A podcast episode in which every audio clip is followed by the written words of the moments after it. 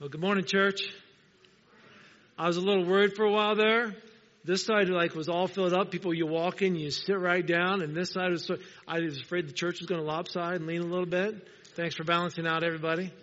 Um, it is good though to see the church fill up, to come ready to hear God's word, to say what is true. I want to hear it, and then to be able to share that truth.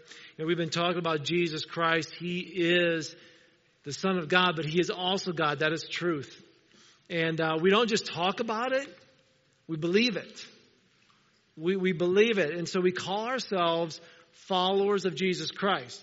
Some people use the term Christians. And, you know, they, we throw that term Christian around very loosely. Um, but I think uh, as we look around, a lot of people say, well, I believe there is a God, so I'm a Christian. That's how they qualify themselves as a Christian. They say, well, we're a Christian nation because we got a lot of churches and people in it and people believe about God. That's not really, I guess, if you want to call that a Christian. So I, I, I don't know if I would call myself that because there's so much more. Just because you believe that God exists doesn't make you a Christian. A Christian is a true follower of Jesus Christ. You're committed. You're all in. You, your actions, your lifestyle exemplifies what you believe, and there's evidence for what you believe. And so, if you say I'm a Christian, you say I am all in. You're you're one of those that we just sang the song "I Surrender All." That's the Christian. I'm surrendering all. My there's evidence. I heard about a man. He broke into a garage, and um, he took some tools. He took uh, some boxing gloves and some other workout equipment. Uh, and then he saw this surveillance camera. He stole that as well. Yeah, Rod, you got it. Because here's the thing, because that surveillance camera was running, and so it caught him. And so there was evidence as to who did the crime. Right? There's so many times we sit there and think, well, I can get away with it, but there, the crime was committed. You know why? Because there was evidence. The camera caught him taking all these things, including the camera that he took. Right? When I think about that, I have to ask this question about being a Christian, a follower of Jesus Christ. If this were a courtroom this morning and we were to bring you up front and your crime is you call yourself a Christian, would there be evidence? Would there be eyewitnesses? Would there be proof to bring against you to call, yes, you are guilty of being a Christian. We have proof that you are a Christian. We have evidence of what you believe. We have eyewitnesses that say, we have seen you living like a Christian. You are guilty. Would that include all of us in this room? Is there enough evidence to show that what you believe is true by the way you live, by the way you act, by your surrendering? In John chapter 8, verse 12, Jesus said he was the light of the world. But he didn't say, I'm just the light of the world. He said this then to his disciples, to those who were followers of him, those who had evidence of their faith in him. He looked at them and then he said, He goes, You're the light of the world. Like a city on a hilltop that cannot be hidden. No one lights a lamp and puts it under a basket. Instead, a lamp is placed on a stand where it gives light to everyone in the house. In the same way, church, listen, in the same way, let your light shine out for all to see so that everyone will give praise to your Heavenly Father. If our faith is a light, and we walked into a dark room, would the ambience change? Would the atmosphere change? Would it be brighter in that room because you, a light for Jesus Christ, just walked in? Or would it still be dark? What would that be like? If it doesn't change, then something in us needs to change. The next five weeks, including today, we're going to focus on how to shine for God. We'll have a couple different people that are going to be up here in the pulpit besides myself sharing. But today we're going to focus on why we should shine, the excuses that we make for not shining, and how to do it. So turn in your Bibles with me to 2 Kings chapter 6. 2 Kings chapter 6. We're going to look in verse 24. I've shared this passage before. Uh, it's probably about three, maybe four years ago. 2 Kings chapter 6, starting verse 24. If you need a Bible, we've got them in the back. We'll bring one to you, or just raise your hand. Somebody will bring it up if you need one. In ancient history, uh, nations, they would fight, they would fight often, and a lot of people would die. And so kings got smart, leaders got smart, and they said, let's see if we can preserve some of our lives. How about we'll just, instead of our armies fighting each other, we'll pull a champion, and your champion, our two champions will fight. That would determine which nation wins. And so remember the story of David and Goliath, that's the situation. Another situation was they would surround the city and uh, be a besiege. They would, they would uh, keep food from going in and out and starve people out. That's another thing you could do to uh, resolve conflict instead of just having an all-out war. Well, that's the situation here. 2 Kings 6. It says in verse 24, afterward, Ben-hadad, king of Syria, mastered his entire army and he went up and besieged Samaria. There was a great famine in Samaria as they besieged it until a donkey's head was sold for 80 shekels of silver and the fourth part of a cab of dove's dung for five shekels of silver. Now, I love sharing this passage with junior hires during lunch uh, because they're always the ones like, we don't like school food, it stinks. It's like, do you see what they're eating? Donkey head and bird poop. Okay? So 80, 80 pieces of silver for the donkey head, five for the bird poop. So if you've only got 10, maybe 20 pieces of silver, guess what you're eating today, right? Ooh, let me hear you say this is a mess. Yeah, it's a mess. Okay. So let's read on here. Verse 26. Now as the king of Israel was passing by the wall, a woman cried out to him saying, Help my Lord, O king. Verse 27. He said, If the Lord will not help you, how shall I help you? From the threshing floor or from the winepress? And the king said, What's your trouble? She answered, This woman said to me, Give me your son that we may eat him today, and we will eat my son tomorrow. So we boiled my son and we ate him. And on the next day I said to her, Give your son that we made him. But she's hidden her son. Wow. Let me hear you say this is a mess. It's definitely a mess, isn't it? Food and water supplies have run out. They're eating donkey heads and bird poop. Now it's turned to cannibalism. Two women are arguing because they made a plan the day before that they would cook their kids and eat them while they did the one. The next day to go to look for the other one and she hid them. She's not upset about the fact she ate her own kid. She's mad that this lady hid hers. This is a mess. And we look at this situation and, and, I, and I just sit there and think, what is going on? Things not good in the city, are they? Well, if you leave the city and go outside the city walls, there's four lepers. Leprosy was a nasty thing, and if you had leprosy, you were excluded from your family, from places of worship. You were often kicked out, excluded, um, until maybe you were healed if you survived. Usually would die. So these lepers are sitting outside the wall. Let's pick up in uh, chapter 7, verse 3. Now there were four men who were lepers at the entrance of the gate. They said to one another, why are we sitting here until we die? If we say, let us enter the city, the famine is in the city, we'll die there. If we sit here, we die also. So come now, let's go over to the camp of the Syrians. If they spare our lives, and if we will live, if not, we'll die. So basically, this is their plan. We're going to die here. We got leprosy. We're, we're just going to starve. We can't go inside because we have leprosy, and they're not going to feed us anyway. They don't have any food in there. Let's just surrender to the Syrian army. March over the hill, surrender ourselves. If they kill us, they kill us. We're going to die anyway. Maybe they'll spare our lives. So let's find out what happens. Verse 5. So at twilight, they went into the camp of the Syrians. But when they came to the edge of the camp of the Syrians, behold, there was no one there. For the Lord had made the army of the Syrians hear the sound of chariots and horses, the sound of a great army, so that they said to one another, Behold, the king of Israel has hired against us the king of the Hittites and the kings of Egypt to come against us. So they fled away in the twilight, abandoned their tents, their horses, their donkeys, leaving the camp as it was, and they fled for their lives. So in the middle of the night, understand the Syrian army is surrounding this big city. They are set up to last as long as they need. They got enough supplies if it's going to take a month, six months, a year. We will take as long as it needs to wait out these people in this city. So they got every supply you can think of, and they got their tents set up, and they got their donkeys and their horses, and the fires are burning. But in the middle of the night, they hear a noise, and they think that they're being attacked. God creates such a noise, it scares them. And they run. They just drop everything and run. These four lepers come into the camp, and all they see are tents, horses, donkeys, fires burning, food on the table. Look what it says in verse 8. When these lepers came to the edge of the camp, they went into a tent, they ate, they drank, they carried off silver and gold and clothing and went and hid them. Then they came back and entered another tent, carried off things and went and hid those. Verse 9. Then they said one to another, we are not doing right. This day is a day of good news. If we're silent and we wait until morning light, punishment will overtake us. Now, therefore, come. Let us go and tell the king's household. These men were dying. The people in the city are dying. And they're, they're surrounded by death. But you know what? God did not leave them for dead. They found food, they found water, they found all that they need. God miraculously saved them. They now have this new life, and they could have kept it all to themselves. Did you notice they started that? They're like, oh, we're going to eat and drink. Let's hide some of this stuff. This is awesome. But then they, they came to their senses like, you know what?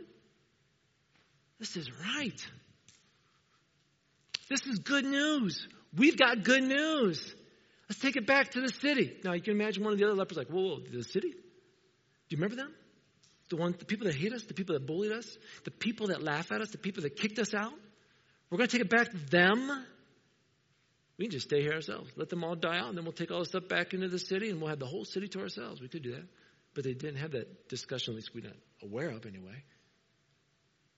They went back to the city. They took the good news to a dying city that was a mess. Church, listen very carefully. I love reading this passage because to me, I'm sitting there going, you know what? We've got good news. We've been saved. We've been rescued from sin. We deserve hell. We deserve death. But thanks be to Jesus Christ who rescued us from all those things. He says, I'm giving you life. We've got good news, don't we? And you know what's out here? A mess. This world's a mess whether it's relationships, people quitting on each other, where it's the sins of this world, the drug abuse, whatever it may be, we look around and go, this is a mess. And oh, it's not just out in the world, it's in this church. Did you know that? You know, if you walked in this morning, you're visiting, let me just say this about our church. We're not perfect. I'm not perfect. We all mess up, right? We're all in need of God's grace and mercy. But we've got good news. That good news needs to be shared here and out there. We can't keep it to ourselves any longer. It's, it's incredible what God has given us. He's like, He goes, I'm the light of the world, and I'm making you the light as well. Go shine for me in the darkness. Go light up that mess. Go give them the good news, right? We can't wait any longer to shine in this dark world. We need to share the good news now. I, I, I saw this, this quote. It says, The gospel is only good news if it gets there in time. The gospel is only good news if it gets there in time. What are we waiting for? It might be too late for some people if we sit around any longer on this. We got the best kept secret. Life in Jesus Christ. Why? Why should I share this message of hope? Because I know what sin is. Y'all know what sin is? I'm, I'm sure you do. Sin is that we say, oh, it's missing the mark. It's when we mess up. It's when we make mistakes. It's sin is what separates us from God, right? And let me tell you something. When you're separated from God, you know what you don't have? You don't have joy. You don't have peace. You don't have any hope.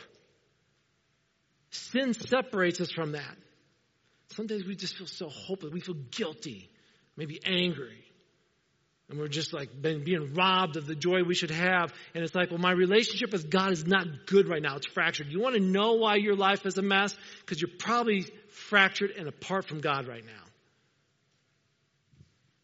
And it's when He mends that relationship, when we, when we are reconciled in that relationship with God, we have that hope and that peace and that joy that He wants to give us. Why do I want to shine in the darkness? Because I got I know a lot of people that right now that are miserable. I know joy. I know peace. I know hope. And you do too. Don't you think we should share that with other people? Why should we shine our light? Why should we share the good news? Because it is the good news. Does that make sense? It's good news. When you love somebody, you've got to tell them about it, right? How many times have you, um, you know, wanted to call up somebody because you just got to tell them, right? Now, some of you, like, especially those of you that are like really in love, we know who you are because it's like maybe you're engaged or um, you're, you have a serious dating relationship or you're just newlyweds. It's like if you're in a pickup truck, you'd be sitting next to each other, right? If you're married, you're about three feet apart from each other in the, in the vehicle, right? We know who you are, okay? But here's the thing. When you're like really in love with somebody and you really care about them and you get good news, what do you do? Hey, I got to tell you something, right? Because you got good news. You want to share it with people, right? If you're walking in a parking lot after work and you see somebody's car's, their front tire maybe is a little flat or something doesn't look right, you probably wait around or you wait for that person to come out because you want to tell them, you know what, there's something wrong with your car. You might want to get checked out before you pull out of here. Why would you? Because you care about them. You don't want them to get hurt. Or you look at somebody else who maybe you're at work and it's like, hey, I got a computer software. This will help you get your work done about three hours quicker than what it's been going. I want to help you be more productive. I want to help you in something, right? See, when we've got good news, when we don't want somebody to get hurt or we want to help somebody, I think we're pretty quick to help them, aren't we? But when it comes to sharing our faith, we're like, well, I don't want to impose my faith upon them. I, you know, it's it's sort of a private thing, and you know they probably don't believe what I believe, or they probably think I'm pretty narrow-minded in what I believe, so I I probably shouldn't share it with them. It's like it's good news, share it with them. But it's sort of narrow-minded. Well, of course it's narrow-minded because Jesus said the road was narrow. Jesus said, "I am the way, the truth, the life. No man comes unto the Father except through me." One way, Jesus Christ. I may sound like I'm proud. No, I'm, I'm repeating truth. There is only one way, and Jesus said it. And I believe it. You may not like that answer, but that's what it says. And if we really believe that there is a heaven, and we really believe that there is a hell, and that Jesus offers us the way to heaven, and there's one way, I think we've got that good news. We'd want to shine and share it, wouldn't we? Jesus said, We're the light of the world, a city on a hill that can't be hidden. This is our spiritual DNA. This is, we are light. To not shine is to be disobedient. This is who we are called to be. Now, if you've gone and seen the movie Overcomer, um, and I explained a couple weeks ago, take some Kleenexes. Okay, I'm going to show you a clip from this movie today. Still in the theaters here in Washington, I think through Thursday for sure. Uh, but we're going to show you a clip, and hopefully this will give you just a little glimpse of what you might see. Sean, if I asked you who you are, what's the first thing that comes to mind? I'm a basketball coach. And if that's stripped away? Well, I'm also a history teacher. Okay. We take that away. Who are you? Well, I'm a husband. I'm a father. And God forbid that should ever change. But if it does, who are you? I don't understand this game. It's not a game, man. Who are you? Um, I'm a white American male. yeah, that's for sure. Is there anything else? Well, I'm a Christian. And what's that mean? It means follower of Christ. And how important is that? It's very important. Interesting. High so far down your list. Okay, wait a minute. I could have easily said Christian first. yeah, but you didn't. Look, John. Your identity will be tied to whatever you give your heart to. Doesn't sound like the Lord has first place. You're calling me a bad Christian? Let me be a little direct. Last time you were here, you said you'd pray for me.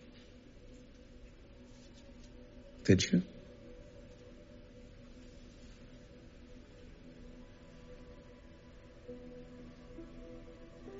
No. No. For someone who knows the Lord, you're acting like somebody who doesn't which makes me wonder what have you allowed to define you? When you lost your team, it didn't just disappoint you, it devastated you. Something or someone will have first place in your heart. But when you find your identity in the one who created you, it'll change your whole perspective.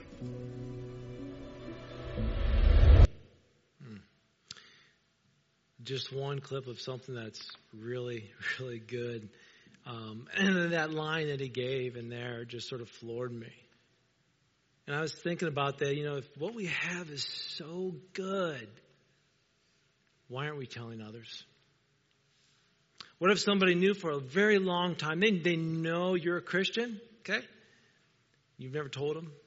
And then they come to know Christ. And then they come to you and you say, You knew this whole time. How come you never told me about Jesus? How would that hit you? How would that make you feel? You have the answer to eternal life and you've never shared it with them. They had to hear it from somebody else. Either you're embarrassed about your Savior, you don't care, or it's not real, or you're going to be faithful and share the truth. Will you? I know a lot of us, you know, we get nervous. We think, well, I don't know if I can. I don't know if I can. This is part of our DNA as Christians to shine for Him. Let, let's, let's debunk a few myths or excuses out there because we all have excuses, right? There's a lot of things that keep us from shining and sharing our faith. So here's the first one. Well, people probably aren't even open to this. So why should I share? They're probably not even open to this. John chapter 4, Jesus talks to the woman, Samaritan woman at the well. And as he's talking to her, he has a conversation with her. He doesn't beat her down with a bunch of biblical truths starting in Genesis. He just has this conversation. And then she goes and what? She goes and tells a whole village, you need to come meet this guy. And the whole village comes out to hear Jesus Christ and have this conversation. Oh, they probably, what? They're not open to this? A whole village was open to it. Somebody just had to invite them to have a conversation. You know, the majority of people today in this United States of America say they believe in God. Did you know that? The majority of people in the United States believe that there is a God. And the majority of those people, though, do not go to church. But the majority of those people will listen to a family member or a friend if they want to have a conversation. People already know you're a Christian, they already know it. Have a conversation with them. Have a conversation with them. They probably already believe that there's a God that exists. They maybe just don't know about Jesus Christ. And they're probably not going to be in a church, so you might as well go ahead and have a conversation with them and share with them. Here's, here's another one. Uh, only superstars and extroverts can share. Rex, you're a pastor. Rex, you're up front. You can do this. You're an extrovert. I'll tell you, I think sometimes I'm really an introvert. I mean, you give me a choice being with a large crowd or, or, or grabbing a book, Bible, or being a TV, or being by myself in a room. I'd probably choose the latter. Okay? Um, yeah, I, I love what I do. I love sharing, but you know what? Doesn't qualify me then as a great messenger. Some of us think, well, I got to be outgoing, right? Romans chapter 1, verse 16 says this For I'm not ashamed of the good news about Christ. It is the power. Did you catch that? of God at work in everyone who believes. I'm not ashamed of the gospel, the good news. You know what? Because it's the power. The message is in the, right here. This is the power, not in the messenger. The power is not in me, the power is in the message. The power is not so much of, of you being a great and eloquent speaker and, and being declare, uh, clearly explain the gospel. It's in sharing the power, the gospel. Let it do the changing It doesn't have to be like, well, I don't. No. Here's the power of the message. Third one. Third one is this witness is something I do versus something that I am. See, some people equate witnessing with what we're supposed to do. I'm supposed to get up in the morning, I'm supposed to read my Bible. I'm supposed to pray. Uh, I'm supposed to go to church, church. I'm supposed to witness. I'm supposed to do these things. Witnessing is who you are. It's, it's sharing with people who you are. Acts chapter 1, verse 8 says, You will be my witnesses. You will be, not you will go do my witnessing. You will be my witnesses in Jerusalem, Judea, and Samaria, and all the other parts of the world. It starts right where we're at. Here's excuse number four. Some people say, well, it's an event, not so much a process. So we got to have outreach events. If we're not at an outreach event, then I don't have to share my faith. But if we have an event, then I can share my faith there. No, it's, it's, a process. You don't have to have an event. We've done events. We will do events. We will be part of events where we will share the gospel. But it's not just for events only. It's a process. It, it's a process. You don't have to be preachy and pushy and dump it all on everybody here. Like, okay, I'm going to sit down with the Fogartys right now. We're going to go to Genesis. We're going to go through Revelation. I'm going to tell you everything about Jesus Christ, who he is, what he did, what he did for you. Starting back, and, I'm, and then you need to read it. And that's pushy, that's preachy, and some people are like very turned off by it. I, I get that, okay? It's, it's a process. I love what Paul says in 1 Corinthians 3 6 to 7. He goes, I planted the seed in your hearts, Apollos watered it but it was God who made it grow. It's not important who does the planting or who does the watering. What's important is that God makes the seed grow. We're planting seeds. Somebody else is watering, somebody else is cultivating, somebody else is pulling the weeds, and God's doing all the work in there. It's a process. As you pray for somebody, you might have the, the awesome opportunity to lead somebody to Christ and share with them. They pray, you pray together with them. But you know what? Somebody else might have been praying them before you. Somebody else might have shared the word with them before you. A lot of people maybe were involved in the process, which is a great thing. When someone comes to know the Lord, you celebrate because God probably orchestrated something pretty transformational, and it's pretty incredible. Let me give an example. We're going to be part of a process today. Okay, you ready to join me on this one? You remember a few weeks ago, if you were here, uh, if you didn't, you go back and watch the podcast. We had six people who got baptized. One of them was Scott Brown. Scott Brown gave his testimony of how God completely changed his life, how he walked away from his marriage and he was messing around. Things were bad. I mean, it was, his relationship was just not good with his wife. And then God got a hold of him. He shared that in his testimony with everybody, right? Now, fast forward, he's like, I'm, I'm, I'm changed man now. God's working through me, and I want everybody knowing he gets baptized. He sends me a text this week and says, Rex, can you pray for me? I've got a coworker who's got uh, cancer and it's, it's bad.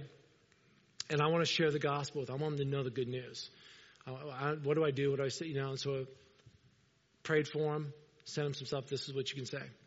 So he texted me back and said this I was able to get in and see my friend before his chemo treatment today. We talked about work a bit to lighten the mood, and he was able to talk with him one on one. As we were discussing, one of the doctors came in around 11:15 to drain the fluid off his lungs, so my visit was cut a bit short. However, before I left, we were able to pray together, ask the Lord to watch over Larry in his time of uncertainty and troubles, to ask for forgiveness. I've never had a greater feeling than this morning, right up there with watching the birth of a child. He goes, I left him that morning and headed out, and then I got a visit with a, to visit with a customer who runs one of our service techs, and he goes, I hired him about five years ago. Long story short, he saw my, fo- my post on Facebook about being baptized, and he asked me this, what's all this about you being baptized? Are you a Bible banger now? I said, well, if that's how you want to stereotype me, then yes, I am. We started talking about my testimony, about me spinning out of control on who I was. He interjected the comment, well, I used to go to Bible study at a church in Wauseon. I said, yeah, what changed? He said, Well, they asked me to commit, to get baptized. I freaked out and I quit going. I again told him my testimony. I said, you, and, and he said, You look different. You look happy. I said, I can't explain it. It's the Holy Spirit working in me. He said, Can you call me? I'd like to talk further. I can't explain it. It's been a great week for me. The opportunities and the ease of discussing the Lord and how He's worked in my heart and the opportunities He's opened with me, just in the last two days, incredible. So, Scott's in the middle of a process right now to his friend who's got cancer and his coworker who's questioning. So, this is what we're going to do. We're going to join the process this morning, okay? We're going to pray right now for Scott's coworker and Scott's friend that's in the hospital, okay? Let's pray. Heavenly Father, we want to pray right now, Lord, for Larry as he's in the hospital. Lord, his cancer has gotten worse. We want to pray, Lord, for his heart. Lord, I know his lungs right now are filled with cancer, but his heart, God, we want you to clean it out and fill it up with you. God, we pray that as Scott's been faithful in sharing, that he will continue and that your spirit will work, God. We're praying right now, we're just watering the seed. Lord, move in Larry's heart. Lord, we pray for Scott's coworker. Lord, I don't know who he is, I don't know his name. You do. And Lord, He knows about you. Lord, we want Him to know you personally. So we pray for His salvation too. We believe this, Lord. We pray this in your name. Amen. Thank you for joining me in the process. There's other reasons why we think maybe we can't do this because we think, well, they'll never come to know Jesus. That person will never pray that prayer. They'll never accept it. Can we say that about Saul? Remember Saul? He was a murderer. He killed Christians. You think somebody ever said Saul will never come to know the Lord? Oh, yeah, he did. Changed his name to Paul, and he wrote, what, 13 books in the New Testament? God can do amazing things. 2 Peter 3 9 says, The Lord is not slow in keeping his promise, as some understand slowness. Instead, he is patient with you. Listen, not wanting anyone to perish, but everyone to come to repentance. God doesn't want anyone to die. God doesn't send people to hell. God wants people to know him. Do I look at people the way God does? Do I live, as I'm walking along, do I look at them and say, you know what? I don't want them to perish. God doesn't want them to perish. Am I looking at them the same way? Will I share with them? This past Friday, the news reported that a million students walked out of their classrooms and off workplaces, high school and college students. They skipped school for a day in a movement. It was called Fridays for Future. So I was like curious, what are all these students doing? Okay. It was probably more in, in the larger cities. And this is what came from their website. School children are required to attend school. But with the worsening climate destruction, the goal of going to school begins to be pointless. Why study for a future which may not be here? So the whole point was they're protesting for climate change, and so the, if the world's going to end due to climate change, we might as well not go to school. It's pointless. That was their thing. Now, I went on to read on their website. They give like five steps for action, and I counted five spelling errors in those five steps. I'm thinking, you shouldn't have skipped school, okay? That was my first thought, okay? Anyway, my point in mentioning this is they're worried about the future. There, there's people that are legitimately worried about the future and, and the climate, whatever it may be. I, I get that, okay? So let me ask you this, though. Would you be willing to, all the students are like, I'm in. Would you be willing to skip school or work, take a day off, to go out and let everybody know I'm a Christian and I'm concerned about the climate of your heart? Would we do that? Like I said, all students in here are probably like, yeah, I'll skip school to tell people about Jesus. Would you? Because you're going to have to get bold on that one. Would you do that for work? You're going to have to share with people. You're going to have to shine, right? I listen. I recycle. I try not. I try not to waste energy. I want to be a good steward of this planet. But I really think we should be more worried about the climate of the heart than we are about the world. Turn in your Bibles to Ezekiel chapter two. You like Rex? It's eleven thirty. Aren't you wrapping this up? Yeah, right after I get done reading Ezekiel chapter two. Old Testament. Get past uh, Job, Psalms, Proverbs. Get past Isaiah, Jeremiah. Then you're at Ezekiel. Ezekiel chapter two. This is a, great moment. God commissions Ezekiel. He says, Hey, I want you to look at the world around you. I've got a message for you. And I love how he starts this up in chapter 2. He says, He goes, Stand up, son of man. Now, can you remember getting called in the principal's office or your boss or somebody, your coach is like, Hey, get over here. You're like, What did I do? Right? Can you imagine God saying, Son of man, stand up. I got to talk to you. Like, Yes, sir. Right? Verse 2 The Spirit came into me as he spoke, and he set me on my feet. I listened carefully to his words. Son of man, he said, I'm sending you to the nation of Israel, a nation that is rebelling against me. Their ancestors have rebelled against me from the beginning. They're still in revolt to this very day. They are hard hearted, stubborn people. But I'm sending you to say to them, this is what the sovereign Lord says. And whether they listen or not, for remember, they're rebels. At least they'll know they have a prophet among them. Son of man, do not fear them. Don't be afraid, even though their threats are sharp as thorns and barbed like briars. They sting like scorpions. Do not be dismayed by their dark scowls. For remember, they're rebels. You must give them my message, whether they listen or not. But they won't listen because they're completely rebellious. Son of man, listen to what I say to you. Don't join them in being a rebel. Open your mouth and eat what I give you. And I looked and I saw a hand reaching out to me, and it was held a scroll. He unrolled it. I saw both sides were covered with funeral songs and words of sorrow and pronouncements of doom. Uh, this passage is an incredible passage. God basically says, "Hey, you know what? I'm commissioning you right now. You believe in me, right? You you you trust me? Yes, yes, I do. Just like I trust Jesus Christ, right?" And he goes, "Then this is what you're going to do right now. I want you to go out to these people who are hard-hearted. Yeah, it's a messy world out there.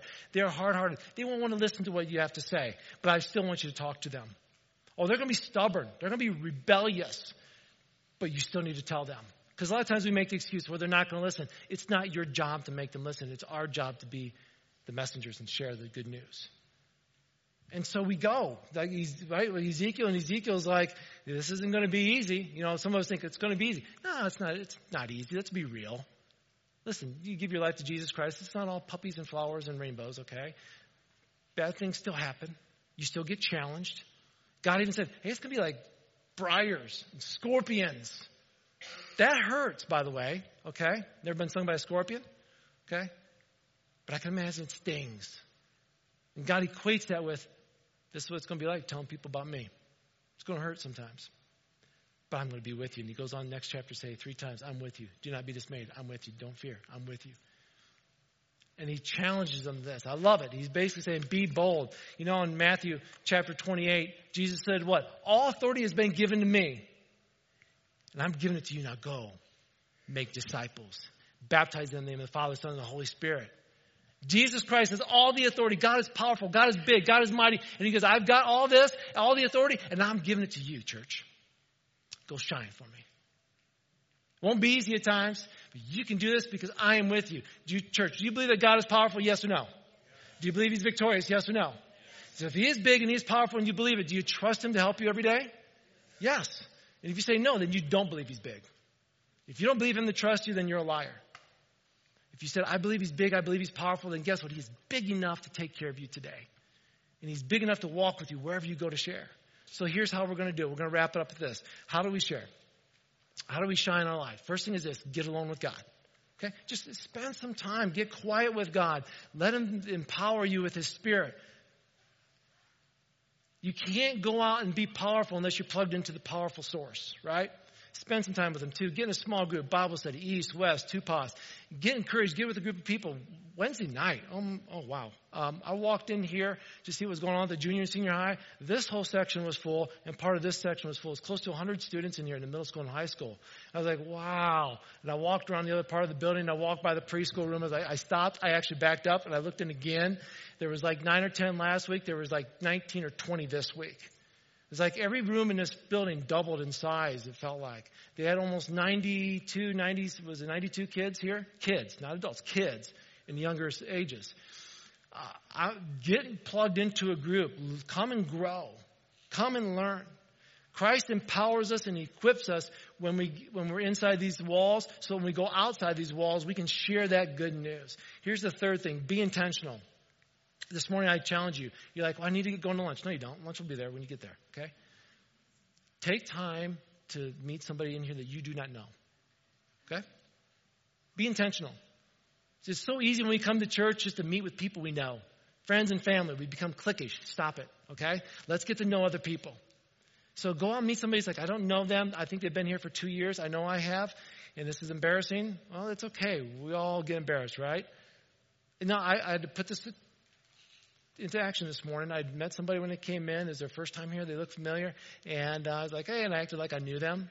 Okay. Oh, yeah, good to see you again. And I'm thinking, I don't know. Who is that? Right? So after the church service, I was convicted. I'd go meet them. So after church service was over, boom, beeline right to that person. Said, you know what? I can't remember your name. I'm sorry. I know I met you somewhere, whether it was here or other places. Yeah, it was about, uh, it was last February over in Defiance. He's like, oh, that's probably why I don't remember. But why not? I can't tell you to do it if I'm not doing it. So I encourage you, be intentional, meet somebody. Shake their hand. Hi, I'm Rex. You are? Oh, okay, great. And then if you want, ask them, can I pray for you this week? Is there anything I can pray for? Right? And then here's the thing. If they give you something to pray for, you saw the clip, right? Pray for them. Pray for them, right? Okay. Here's the fourth thing. Applaud each other and encourage each other to shine, okay? Instead of saying, hey, let's go shine, how about we encourage each other to shine? Hey, get out. I know, I know some of you students are involved like in different ministries or clubs, like FCA, whatever it may be. Good job. Keep it up. Keep shining. Leading your teams in prayer. Uh, some of you are sharing at work. I, I, I could have been more proud this past week. I was at a, uh, a practice, a youth practice, and, and a parent came up totally frustrated with everything that was going on. And right away, the, the director of the program said, Oh, hey, have you met Rex? He comes in every week and talks to our team. Would you like to talk? He's a pastor.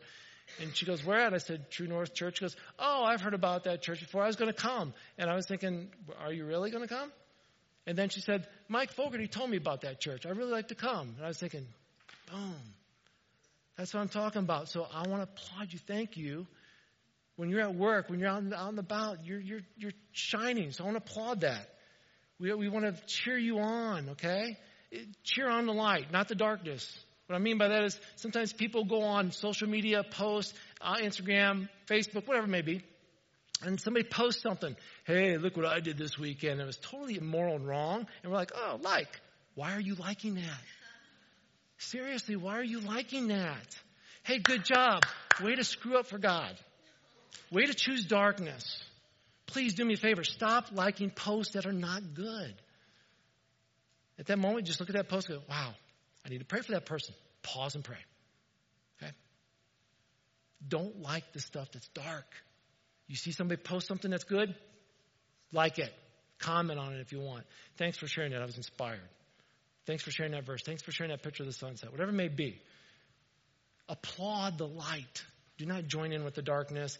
And uh, if you really want to get out there, there's a last week in October. It's called Revival Ohio, in which all across Fulton County, there's about 20 plus churches that are doing this, including ours. We're, we're announcing this, trying to get involved in it too. And that is during that week, people are going to come together, get trained up to go share the gospel, and go have conversations with people throughout the day. You'll hear more about that coming. It's called Revive Ohio. Worship team, would you please come forward? Church, I want to encourage you. I really, I really do. We've got such good news, don't we? We've got great news. God is powerful. God is alive. God is victorious. He gives us hope. He gives us peace. He gives us joy. God gives us so much. He rescued us. We sang a song. He rescued us, right? We've got good news. As a church, I want to encourage you take that good news, go shine. Let people see what you believe. Let there be evidence of what you believe. Let there be testimony and proof to what you believe. I have good news. I want others to have that good news. I don't want to see anybody die and go to hell. Do you? I'm hoping not. So let's share the good news with them. Let's share the good news with them. That's how we can show people what we believe. Would you stand, please? Let's pray. Heavenly Father, what an amazing God you are. I thank you, Lord, for this church. I thank you for the people here. I thank you, Lord, that you have given us your spirit. You have given us the light to shine. So, God, I know some of us in here were nervous or a little worried, like, I don't know if I can do this. We can. We can because you